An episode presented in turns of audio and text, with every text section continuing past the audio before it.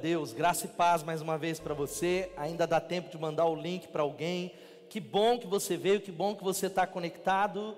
E eu encorajo você já a separar. Eu já falei, separa o pão, o cálice para daqui a pouco. Eu também quero saudar quem está aqui pela primeira vez. Seja muito bem-vindo em nome de Jesus. Vamos falar que bom que vocês vieram. Você que é a primeira vez, eu queria muito que tenha um cartão aí atrás da sua cadeira ou na frente, você entregar lá, que a gente tem um presente para você, uma lembrança, não vai embora sem entregar lá. Louvado seja Deus. Nós estamos numa série chamada Emoções Saudáveis. Nós acreditamos que emoções, a saúde emocional, as nossas emoções são chaves para nos relacionar, para o sucesso no trabalho. Isso já é uma, uma constatação de, no mundo empresarial já de muitos anos, do livro Inteligência Emocional do Daniel Goleman. Ele diz que a inteligência emocional é o que faz alguém prosperar, é o que faz alguém chegar nos lugares mais altos. E a Bíblia nos ensina isso de uma maneira muito poderosa, é o que nós estamos vendo. Primeira semana nós falamos um pouco sobre conheça você mesmo para conhecer a Deus. E nós avaliamos e vimos a questão do iceberg, o quanto que nós não nos conhecemos. Conhecemos apenas 10% Pedi para tirar só um pouquinho, que está dando minha microfonia aqui, só um pouquinho. É, a, segunda, a segunda coisa que nós aprendemos nessa série é rompa com o poder do passado. Nós só conseguiríamos ir adiante rompendo. Nós somos afetados mais do que a gente imagina pela nossa família de origem. E hoje eu quero conversar com você sobre isso. Vencendo as doenças da alma. Você pode falar vencendo as doenças da alma? E mesmo assentado, eu quero convidar você a abrir a sua Bíblia em Jeremias capítulo 18, os versos de 1 a 6. Você que está em casa, Jeremias 18, de 1 a 6. Eu encorajo você que está em casa a não, a desvantagem de estar em casa e nós louvamos a Deus pelo campus online, é porque em casa você luta com distrações as mais variadas, você pode desligar a qualquer momento. Por isso nós acreditamos, e glória a Deus pelo campus online, de aqui é o lugar onde nós focamos, é óbvio que você pode ir embora com a sua mente, então eu quero encorajar você que está em casa, pegar uma caneta, um papel e dizer, Deus, eu vou ouvir a tua palavra. Essa palavra tem poder para nos libertar. Jeremias 18, de 1 a 6 diz assim. Esta é a palavra que veio a Jeremias da parte do Senhor. Vá à casa do oleiro e ali você ouvirá a minha mensagem. Então eu fui à casa do oleiro e o vi trabalhando com a roda. Mas o vaso de barro que ele estava formando estragou-se em suas mãos. Repita e diga: estragou-se em suas mãos. E ele o refez, moldando outro vaso de acordo com a sua vontade. Então o Senhor dirigiu-me a palavra: Ó comunidade de Israel, ou ó Paulo, Roberto, Maria, Paula, Ana Paula, Letícia, Mariângela, Muriel. Será que eu não posso agir com vocês como fez o oleiro? Pergunta o Senhor. Como barro nas mãos do oleiro, assim são vocês nas minhas mãos, ó comunidade de Israel, ó igreja batista Betesda. Mas o vaso que ele estava formando se estragou nas suas mãos, a vida se estragou nas suas mãos, mas ele refez outro, moldando de acordo com a sua vontade. Jesus, obrigado por essa noite. Espírito Santo de Deus, nós nos despimos, ó Deus, de quem somos, das nossas fraquezas, das nossas mágoas, das nossas amarguras, do nosso peso, e pedimos a Ti que a palavra que é poderosa, ela possa, ó Deus, como um golpe, como espada, dividir a alma e curar o nosso coração traumatizado. Clamamos, ó Deus, que o Senhor visite, que o Senhor possa acessar lugares que a gente não tem acesso, acessar memórias que nós não chegamos, acessar, ó Deus, e curar as dores. Eu clamo nessa noite, eu clamo, ó Pai, por aqueles que estão em casa, eu clamo pelo teu povo que está assistindo essa mensagem durante a semana, em nome de Jesus e para a glória de Jesus, oramos. Amém, amém e amém. Você já ouviu pregar isso muitas vezes, de que as sequoias, elas são as maiores árvores do mundo elas atingem, elas vivem dos mais de 200 anos, centenas de anos, e atingem aí centenas de metros. Mas quando a gente olha para essas grandes árvores, as sequoias, cada um dos anéis nas suas raízes e no tronco dessa árvore, ela representa um ano em que houve algumas coisas. Um anel representa, por exemplo, um dos anos que houve uma terrível seca. Há também outros que dizem que aquele ano choveu demais há outros anéis na tecidura dessa árvore que revela ali um desenvolvimento normal, outro um incêndio, outro revela talvez um fungo, um ataque de ferrugem e outras doenças. Tudo isso está gravado lá, sabe aonde? Ali no tronco da árvore, é como se fosse uma autobiografia do desenvolvimento dessa árvore, que são tão extraordinárias, mas que marca a história dela. Eu quero dizer para você que da mesma maneira acontece conosco que estamos aqui. Da mesma maneira, nós que estamos aqui estamos muitas vezes marcados abaixo da nossa casca protetora, como essa imagem, que é a imagem que nós temos usado nessa série. Essa casca, os nossos muros, as nossas paredes emocionais, existem registros dos anéis da nossa vida. Pessoas que foram marcadas, sabe pelo quê? Por tragédias as mais variadas, talvez o abuso emocional talvez o abuso sexual, memórias dolorosas que vão se agigantando, se agigantando, se agigantando, que talvez abafa a nossa voz e quem somos, mas a gente esconde. Nós camuflamos isso, vamos passando pela vida, seguimos a nossa vida, mas elas estão aí como traumas. Você sabe o que é trauma? Trauma, o trauma não é um acidente, ele é uma doença.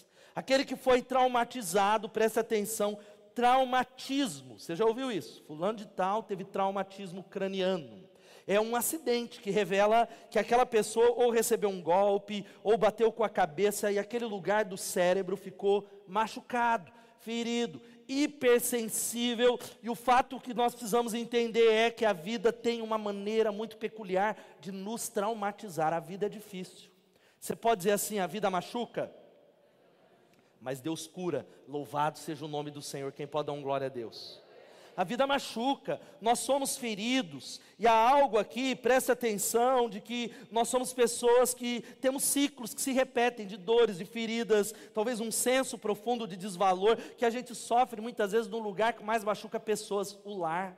Existem lares aqui que são tóxicos, casamentos que são tóxicos, casamentos abusivos, pessoas que foram é, abandonadas, experiências que faz com que a gente deseje fugir, gente que está doente aqui nessa noite. Mas sabe o que eu quero falar para você? Nós muitas vezes somos afetados por doenças as mais variadas. Por isso é uma palavra. A palavra que doença é trauma. Pessoas que não conseguem ser o que Deus quer por coisas que aconteceram lá atrás, as mais variadas, como eu citei, doenças na mente, talvez traumas e talvez complexos, complexos. Eu falei hoje pela manhã que talvez duas pessoas, talvez usam o mesmo tipo de óculos e o mesmo grau. Quantos aqui usaram óculos na infância? Usam, levantem as mãos. Mas talvez uma vai passar pela vida tranquilamente, enquanto outras talvez vai adquirir complexos, traumas.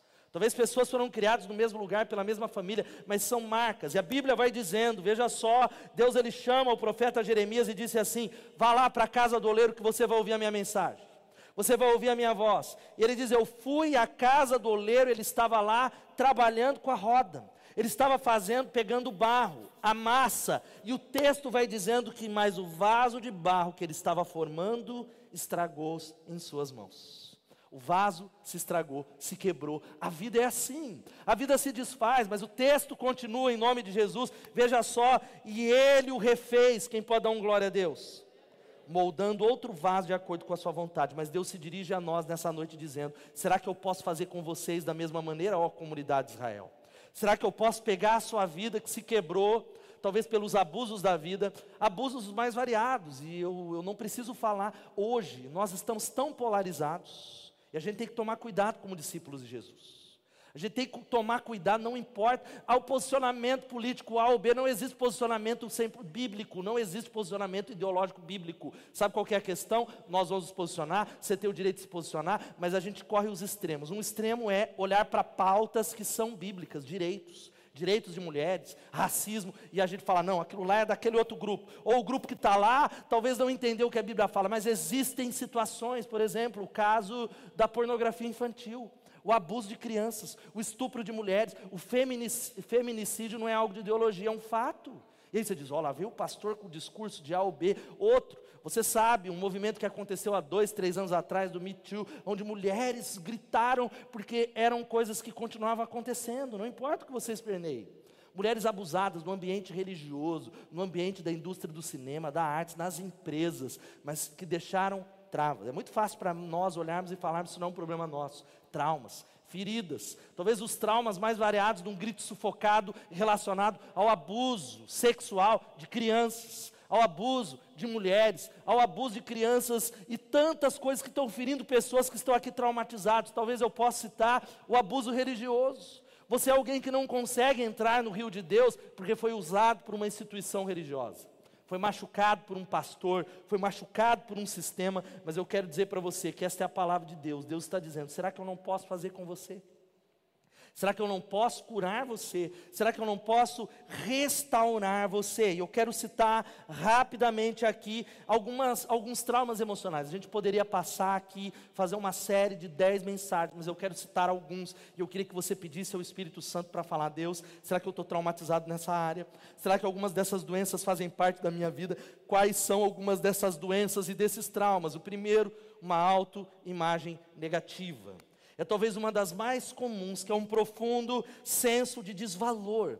É talvez uma sensação de incapacidade, é uma voz que repete dizendo: você não vai ter sucesso, você não vai dar conta, você não vai conseguir realizar essa tarefa, você não vai conseguir vencer na vida, você não terá um casamento abençoado. Uma voz, um senso de incapacidade, uma voz que diz assim: ninguém gosta de mim, pessoas que não se sentem encaixadas. Pessoas que olham e dizem: Eu não sou aceito na igreja, eu não sou aceito na célula, eu não sou aceito na minha família. Pessoas que ouvem uma voz, e gente que diz assim: Tudo que eu faço dá errado. E essa é talvez a arma mais mortífera de Satanás, esmagando potenciais, esmagando os dons que Deus deu nas mãos daqueles que servem a Jesus, impedindo você de ir além, porque você olha para você, você não consegue se enxergar. Um complexo, porque um complexo, diga assim, um complexo é um trauma. É um trauma com aparência, com os olhos, com quem você é, com a sua situação financeira, e algo que Satanás vai retroalimentando e destruindo você. E o fato é que as boas novas, talvez, isso acontece porque o Evangelho não atingiu o íntimo. Porque sabe o que pode curar? O poder do Evangelho, o poder da cruz, aquilo que Jesus realizou. Quem pode dar um glória a Deus? Você sabia que o Brasil é talvez o campeão de consumo de ansiolíticos no mundo? É o país em que mais se consome ansiolíticos, remédios os mais variados contra a depressão, porque nós somos um país onde a gente fala está todo mundo louco. É um país de gente que não é normal. Quem tem essa, essa sensação? Às vezes a gente está lá no Facebook, você fala, só tem doido, só tem tantã na minha família, eu sou mais normalzinho na minha família. Quem tem essa expressão, essa, talvez essa, essa constatação? E talvez você também seja louco, porque quem é louco não sabe que é louco. E é uma frase que eu já citei muitas vezes, que os neuróticos são pessoas que constroem castelos no ar. Os psicóticos são os que mudam para eles. E os psiquiatras são aqueles que recebem o aluguel. Deus tenha misericórdia, aleluia, para aqueles que são psicólogos cristãos. Segunda coisa que nós poderemos falar é esse: um complexo de perfeccionismo. Um complexo de perfeccionismo. Sabe o que é o complexo de perfeccionismo? É um sentimento de insatisfação interior. É uma voz é um dedo, é gente que está lutando constantemente com um sentimento de culpa. Não importa quanto ele ande com Deus, não importa quantas coisas estejam indo bem, há algo que fala: ó, você não chegou lá, você não chegou lá, não deu certo, Deus não está se agradando. Ou pessoas, talvez esse auditório, que não conseguem celebrar.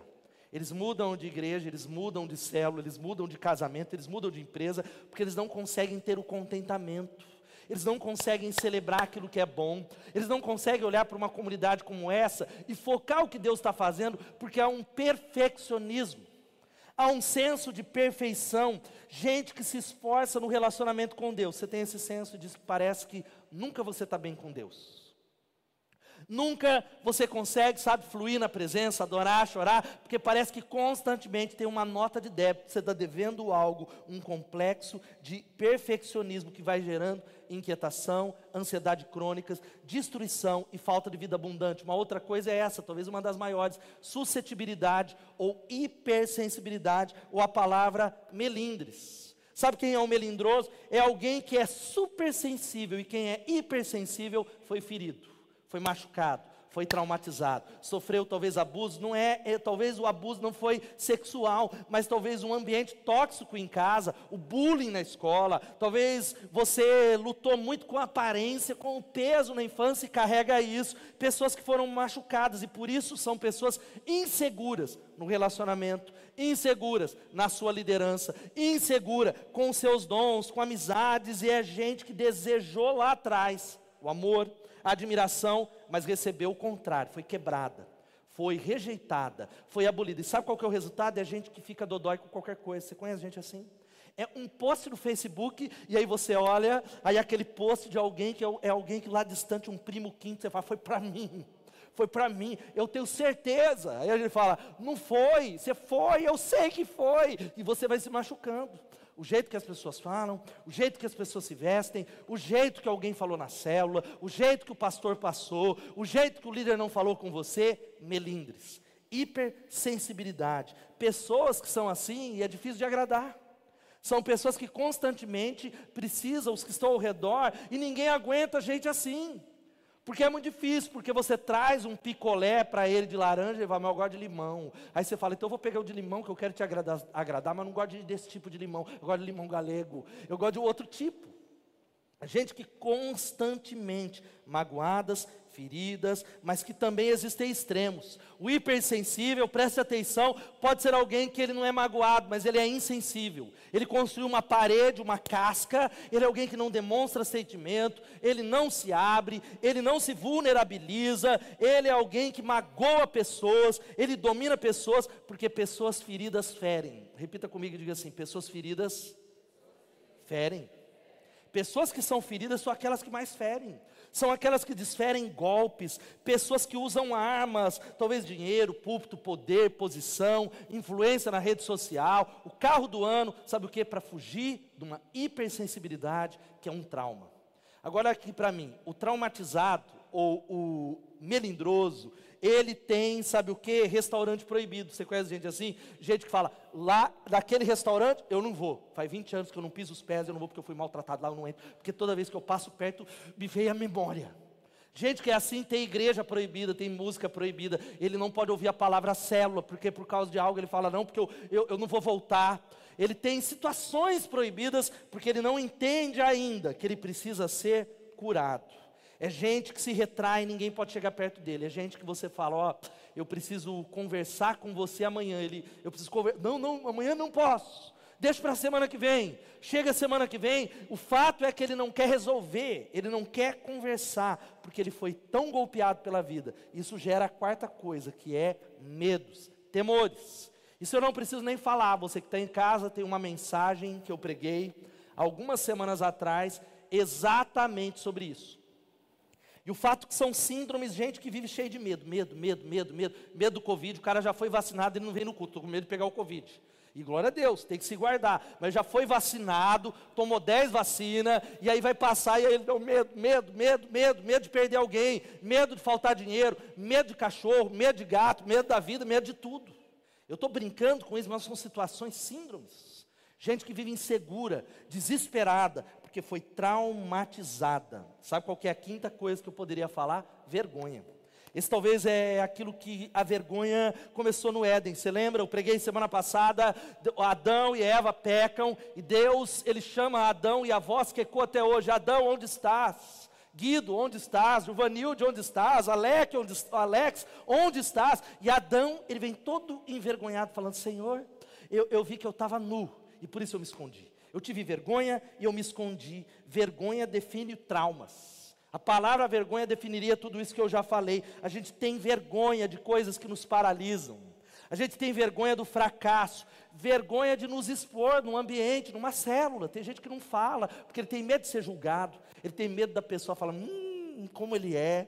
Tem medo de ser julgado como talvez o ignorante. Ele tem medo de ser julgado e a vergonha faz a gente tomar decisões erradas faz nós nos envolvermos com relacionamentos errados, faz nós buscarmos reconhecimento em lugares errados. Irmãos, eu abro um parêntese aqui.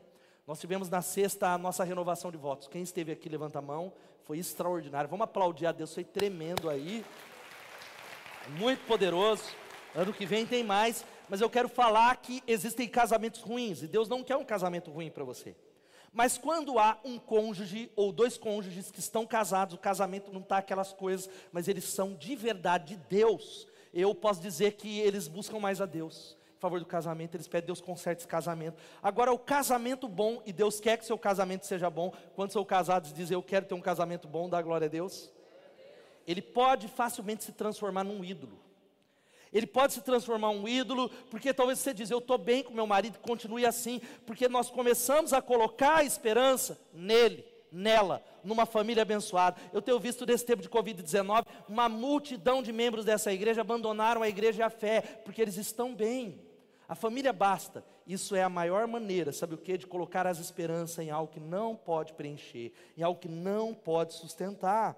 Nós colocamos, isso tem a ver com a vergonha, as mais variadas. E quando a gente fala da cultura da vergonha, ela gera a cultura da acusação, a cultura de vítima, a cultura da acusação. Hoje a gente vive um tempo tão nojento, tão antibíblico, tão anti-evangelho, tão anti-palavra de Deus, porque é difícil a palavra de Deus, que nada é culpa de ninguém. Você conhece gente assim? Nada é culpa, não. O pecado do mulher não, mas não é dele. E a gente vive um jogo de empurra, empurra. E nós precisamos sair, sabe o que? Talvez dessas vestes que nos esconde, que são tantos os traumas que o Evangelho pode curar você. E aí eu, antes de te dar alguns conselhos, eu me lembro de uma história muito interessante de um cristão tão consciente das suas fraquezas. Quantos são conscientes da sua fraqueza? Diga eu sou. Alguns não são. E ele orava na célula, ele orava no culto constantemente, anos. Senhor, por favor, retira da minha vida as teias de aranha. Ele orava toda reunião de oração isso. Na célula, ó, oh, pode orar por favor, irmão Lucas. Senhor, retira as teias de aranha da minha vida. Aí um irmão ficou tão cheio daquele tipo de oração que ele pediu a palavra, que ele orou assim: Senhor, eu te suplico, por favor, mata essa aranha em nome de Jesus de uma vez. Porque talvez a nossa questão seja tratar as consequências e não a causa. Nós tratamos a consequência e não a causa. E o Espírito Santo está convidando você e você que está em casa para entender que o Evangelho tem solução para esses traumas. Quem pode dizer amém? Há um médico a um grande oleiro que pode fazer uma cirurgia espiritual e pegar essa massa que se quebrou, essa massa que talvez foi machucada, desfeita, e ele pode nessa noite fazer um outro vaso de acordo com a sua vontade. Louvado seja o nome de Jesus. Agora, quais são os passos para a nossa cura emocional? Em primeiro lugar, reconheça o seu problema e fale dele com outra pessoa. Ei, você que está em casa, primeiro passo, não adianta os outros, reconheça o seu problema, reconheça, olhe e diga: Eu sou o homem, eu sou a mulher, eu entendo, encare o problema de frente. Encare que o problema do seu casamento passa por você, encare que o seu problema com essa área passa por você, mas vem essa segunda parte: abra-se, fale com outra pessoa, peça oração, tire as máscaras, se vulnerabilize em nome de Jesus. Sabe que a palavra de Deus tem um princípio que a Bethesda ensinava muito. Nós paramos de falar, nós estamos voltando a falar um princípio poderoso da palavra de Deus, porque falar cura. Você pode dizer falar cura.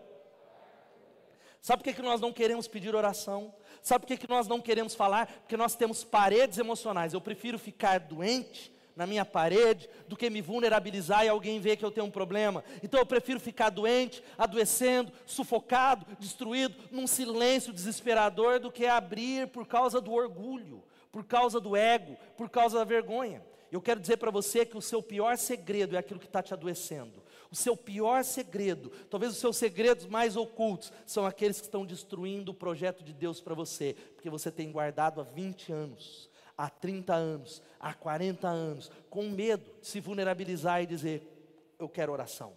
Eu preciso que alguém ore por mim. É o que diz o grande Martinho Lutero. Eu não conheço nenhum padre que se chame uns aos outros. Repita essa frase comigo. Sabe o que, ele está querendo dizer sobre isso? Que existe sim o sacerdócio direto com os crentes, que eu vou chegar lá, mas ele está falando que muitas pessoas querem, não, eu só quero o pastor. Ah, eu só quero fulano. Ah, eu só quero falar com alguém de preferência que tem uma cortina. Não. Deus escolheu como provisão o corpo de Cristo, uns aos outros. Quem pode dar um glória a Deus? Pessoas precisam de pessoas para serem pessoas, e esse princípio está lá em Tiago 5,16 que eu queria que você guardasse. Vamos ler todos juntos? Portanto, confessem os vossos pecados uns aos outros, e orem uns pelos outros para serem curados. Sabe o que significa? Se você pedir perdão a Deus do seu pecado, você vai ser perdoado ou não? Sim ou não? Se você pedir perdão mil vezes de um pecado, você vai ser perdoado ou não? Sim, a Bíblia diz que se confessarmos os nossos pecados, Ele é fiel e justo para perdoar os nossos pecados. Mas Deus, no entanto, Ele não só quer perdoar, Ele quer curar você. Você pode dar um glória a Deus?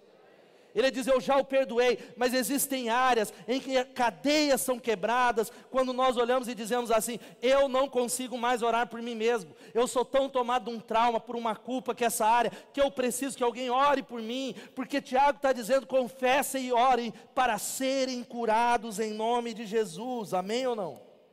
Agora é óbvio, você precisa abandonar o seu pecado. Provérbios 28, 13 diz que aquele que confessa e deixa alcançará a misericórdia. É o pecado que nos adoece. Todos os traumas têm uma raiz, isso é Bíblia, no pecado de Adão e no pecado que é seu, porque nós nascemos em pecado, em pecado nossa mãe nos concebeu. Você não, você não é pecador porque peca, você peca porque é pecador. É um conceito teológico. Você entendeu a diferença? Ah, eu eu sou pecador porque eu pequei. Não, você peca porque você é pecador. Há um chip danificado que só é curado pelo poder do evangelho. Isso se chama cura interior. Talvez é o primeiro passo. Segundo, sabe qual é a segunda coisa? É essa. Aceite sua responsabilidade no fato. Vamos falar isso? Talvez existem pessoas que foram vitimizadas, sim. Lembra? O abuso, o abandono, a ferida, mas existe no processo de cura algo que é você, talvez olhar, eu fui vítima, mas e a sua reação? A sua reação, aquilo que aconteceu com você, nós vimos a história de José na semana passada. Talvez você foi vítima sim, mas escolheu abrigar ressentimento, ódio, veneno, dificuldade, se encaramujou, se distanciou da cura, se ficou longe de Deus. José se levanta e ele olhou: Ó, vocês fizeram mal contra mim, sim, vocês me venderam com escravo, vocês intentaram mal, mas Deus transformou em bem. Quem pode dar um glória a Deus? O primeiro passo é assumir a nossa responsabilidade. Mas a gente vive uma cultura que é a síndrome do Homer Simpson, você ouviu? Se a culpa é minha, eu coloco o que eu quiser. Então eu vou passar a vida inteira colocando a culpa em alguém, colocando a culpa. E a gente não pode esquecer o seguinte: nós somos marcados pelo pecado e a escuridão nos afeta. É o pecado que faz a gente não prosperar, irmãos. O problema do mundo, o problema do Brasil é pecado. O problema do Brasil é óbvio, tem uma série de coisas aí no entorno, tem uma série de coisas periféricas que a gente precisa melhorar. O sistema de saúde, o sistema de segurança, o sistema de juízo, de, de justiça, precisamos votar bem, é óbvio, mas toda raiz é pecado, e o pecado faz com que a gente não prospere. O pecado faz com que a gente se esconda de Deus. O pecado faz a gente fazer o jogo da culpa e existem paredes. Presta atenção, que são joguinhos emocionais. Primeiro, projeção. Projeção, projeção é jogar responsabilidade sobre os outros. Mas eu quero dizer para você, o evangelho vem para falar assim: você é responsável pelo seu pecado. Você é responsável pelo seu pecado. É você diante de Deus. O jogo da culpa nunca traz cura, só destruição. Uma outra coisa que a gente faz, compensação. Conhece gente que compensa? Ele está ferido, e aí ele é alguém que ele serve nas melhores ONGs, na igreja, ele, ele, ele dá cesta básica, ele está envolvido dentro da igreja, mas é uma maneira de compensar seus pecados, compensar as suas falhas. Há uma outra, que é o eufemismo, sabe o que é? Diminuir o meu pecado. É olhar para o meu pecado e falar, meu pecado isso não é tão feio assim, que eu comparar com o outro. O outro é abusador, o outro é não sei o quê. É, pecado é pecado, gente. Pecado gera morte. Eu uso o exemplo, uh, Paula, o, me ajuda com aquela garrafa d'água ali. Eu uso sempre um exemplo, eu poderia pegar isso, vai chegar a garrafa d'água, que é, na verdade não é só para exemplo, é para eu beber, aleluia. Se essa garrafa, quem vem na classe de membresia sabe, se ela tiver com, com 3, é, quanto é, 500 ml, você que está aqui, se eu falar para o Muriel, Muriel, eu vou te dar essa água, mas tem só um pouquinho de cocô, você bebe ou não? Talvez não, sim ou não? Não, porque um pouquinho já contamina pecado gera morte. Não é quantidade de pecado. E a compensação e o eufemismo, que é diminuir o meu pecado, a racionalização, que é inventar desculpas para o meu pecado. Quem segue o pastor André Valadão lá na, no YouTube tem uma frase muito legal que é: vocês são crente não. E tem um monte de gente aqui racionalizando o pecado. Ai, pastor, sabe como que é? Porque o imposto de renda, ah, porque o governo está roubando, então eu, eu dou um jeitinho, que você já viu, né? Gato net, não precisa nem pregar isso aqui nessa noite. Vocês são crente não, gente. Crente não precisa nem perguntar, ah, mas Deus, e uma série de coisas, mas eu quero falar para você algo. O castigo que nos traz a paz estava sobre ele. O grande médico dos médicos pode refazer a sua vida nessa noite em nome de Jesus. Dá um glória a Deus. Sabe qual é a terceira? Terceiro conselho para nós é: pergunte se realmente você quer ser curado. Pergunta para quem está do seu lado, você que está em casa: você quer ser curado? Pergunta aí. Pergunta muito boba, parece. Parece que é uma pergunta até mesmo ofensiva.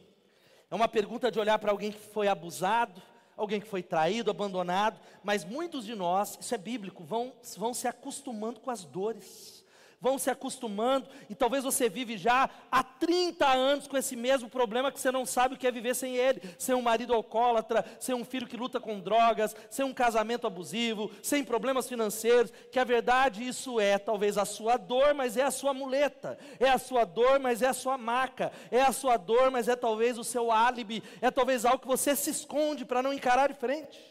É por isso que Jesus, quando curava as pessoas, o que, que ele falava? Toma sua maca e anda. Irmão, você que está em casa, toma a sua maca e anda em nome de Jesus. Você pode dizer amém? Toma o seu leite, levanta, anda em nome de Jesus. Jesus está dizendo para você: para de se esconder no passado. Jesus olhava para o cego e dizia assim: Você quer ser curado? Olha Jesus, Jesus é um cara muito louco, é óbvio, Jesus, estou filho de Davi. Porque ele sabia que se você for curado, você vai ter que encarar uma nova realidade. Essa família vai mudar. Tem esqueletos para encarar tem problemas para você começar a encarar em você mesmo. Você está querendo ser curado ou apenas quer despertar compaixão nas pessoas? Você conhece gente assim? E aí ele vem, aí ele faz o pedido de oração dele, aí ele, ele, mas não é Tiago 5,16, porque ele não quer ser curado. Aí ele reclama, aí ele troca de céu, agora ninguém me ouviu, aí ele vai para outra, ele procura o pastor, ele vomita, aí ele vai, aí ele vai para outra igreja, ele vomita, ele vomita, e ele afasta as pessoas, porque ele não quer ser curado. Ele quer ser o centro das atenções, ele quer ser alguém que atrai a atenção, e aí ele usa o Facebook, ele usa, e aí ele descarrega. E a pergunta é essa: você quer ser curado nessa noite em nome de Jesus? Porque a questão não é ser quebrado pela vida, porque nós somos, mas é se você permanece nas mãos do oleiro, louvado seja o nome de Jesus. Sabe qual que é a quarta e penúltima? É essa: perdoe todos os envolvidos no problema. Perdoe. Hoje eu coloquei nas minhas redes sociais uma frase da Maya Angelou que diz que amargura é, sabe o que? É você. Sim, eu vou até ler a frase que eu já postei, já até esqueci, citei hoje. Amargura é você se envenenar, é você tomar veneno e querer que o outro morra. Vamos lá, eu preciso citar isso. Amargura é como um câncer ela se alimenta do hospedeiro. É mais ou menos quando eu não perdoo alguém, quando eu não perdoo o Hever, quando eu não perdoo, sei lá, a Paula, eu estou dizendo assim, eu não vou perdoar porque é injusto. Como eu posso perdoá-la por tudo que ela fez? É como se eu estivesse tomando veneno e querendo que ela morra. Quando nós perdoamos pessoas, os libertados somos nós, os livres somos nós, os curados somos nós. Louvado seja o nome de Jesus. Agora entenda isso de uma vez por todas: o perdão é injusto. O perdão é um ato espiritual, não é humano. O perdão não é racional, ele é completamente irracional. O perdão é divino. É por isso que quando, sabe como é que nós perdoamos? Ei, meu irmão, minha irmã, olhe para a cruz. Olhe para Jesus crucificado, derramando o sangue dele para lavar os seus pecados, para estancar a ferida, para cuidar do ofensor, para dizer a mim pertence a vingança, seja livre, eu vou julgar, eu vou cuidar, eu vou tratar de todos os abusadores, mas perdoe. Porque muitas pessoas estão fadadas a uma vida miserável, enferma, porque não perdoaram. É gente que não gosta de si mesmo, conhece gente assim? Culpada. Tem gente que precisa se perdoar. Como alguém pode crer em Deus? Porque, sem entender ainda que a essência da vida cristã, a essência do Evangelho é perdão. Perdão é saúde emocional. Você pode falar perdão é saúde emocional? É saúde emocional. Eu quero dizer que lá na cruz do Calvário, Jesus Cristo, que a gente vai celebrar daqui a pouco, ele se identifica com a sua dor. Sabe essa dor? Talvez esse grito abafado, talvez essa ferida muito grande que você não consegue se livrar dela. Jesus crucificado, Ele está dizendo: Eu sei o que é sofrer, e eu fui até a cruz para libertar você, para que você seja livre, para que você seja sarado e curado. A provisão é minha, sou eu que faço isso. Eu me volto para o texto que eu gostaria de ler com você, um dos textos mais extraordinários que nós precisamos ver Jesus. Nessa noite eu quero terminar essa mensagem e encorajar você e você que está em casa, olhar para Jesus. Você está ferido? Olhe para Jesus, olha só o que diz o texto. Ele não tinha qualquer beleza ou majestade que nos atraísse, nada havia em sua aparência para que o desejássemos, foi desprezado e rejeitado pelos homens, um homem de dores, experimentado no sofrimento, como alguém de quem os homens escondem o rosto, foi desprezado e nós não o tínhamos em estima. Certamente Ele tomou sobre si as nossas enfermidades e sobre si levou as nossas doenças. Contudo, nós o consideramos castigado por Deus, por Deus atingido e afligido, mas Ele foi transpassado por causa das nossas transgressões, foi esmagado por causa das nossas iniquidades. O castigo que nos traz a paz estava sobre Ele, e pelas Suas pisaduras nós fomos sarados. Louvado seja o nome de Jesus. Aleluia, aleluia.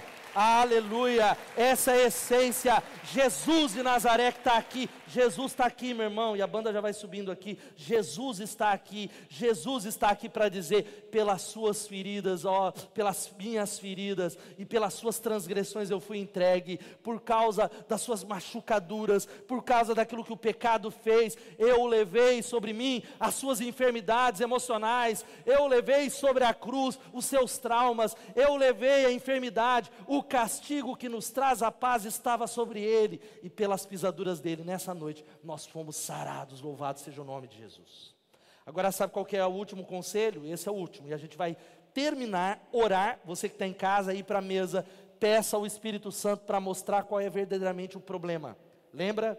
Nós não vamos orar nessa noite pelas teias de aranha, nós vamos pedir para Deus matar a aranha em nome de Jesus. Amém? Você que entrou agora na mensagem, depois você assiste de novo para você entender. E você que estava no celular, depois você assiste de novo. Nós vamos pedir a Ele para nos ensinar como é que eu vou orar. O Espírito Santo de Deus, Ele está aqui nesse lugar. Amém? O Espírito Santo está aqui. O Espírito Santo de Deus, vem Espírito Santo, para curar o nosso coração. E olha aqui para mim, eu quero dizer que tem muita gente, eu louvo a Deus pelos profissionais da psicoterapia, e precisamos de jovens que vão fazer psicologia, psiquiatria, jovem crente mesmo que o problema dessa área é uma ciência humana muito legal, vai ter um monte de louco atendendo os consultórios. O cara não conhece nem a alma dele, ele quer falar da alma da Marília. Ele não faça, faça o que eu digo, mas não faça o que eu faço. Nós precisamos, amém ou não? Mas eu quero dizer para você que a verdadeira cura, a ajuda completa, está em Jesus Cristo. Louvado seja o nome do Senhor.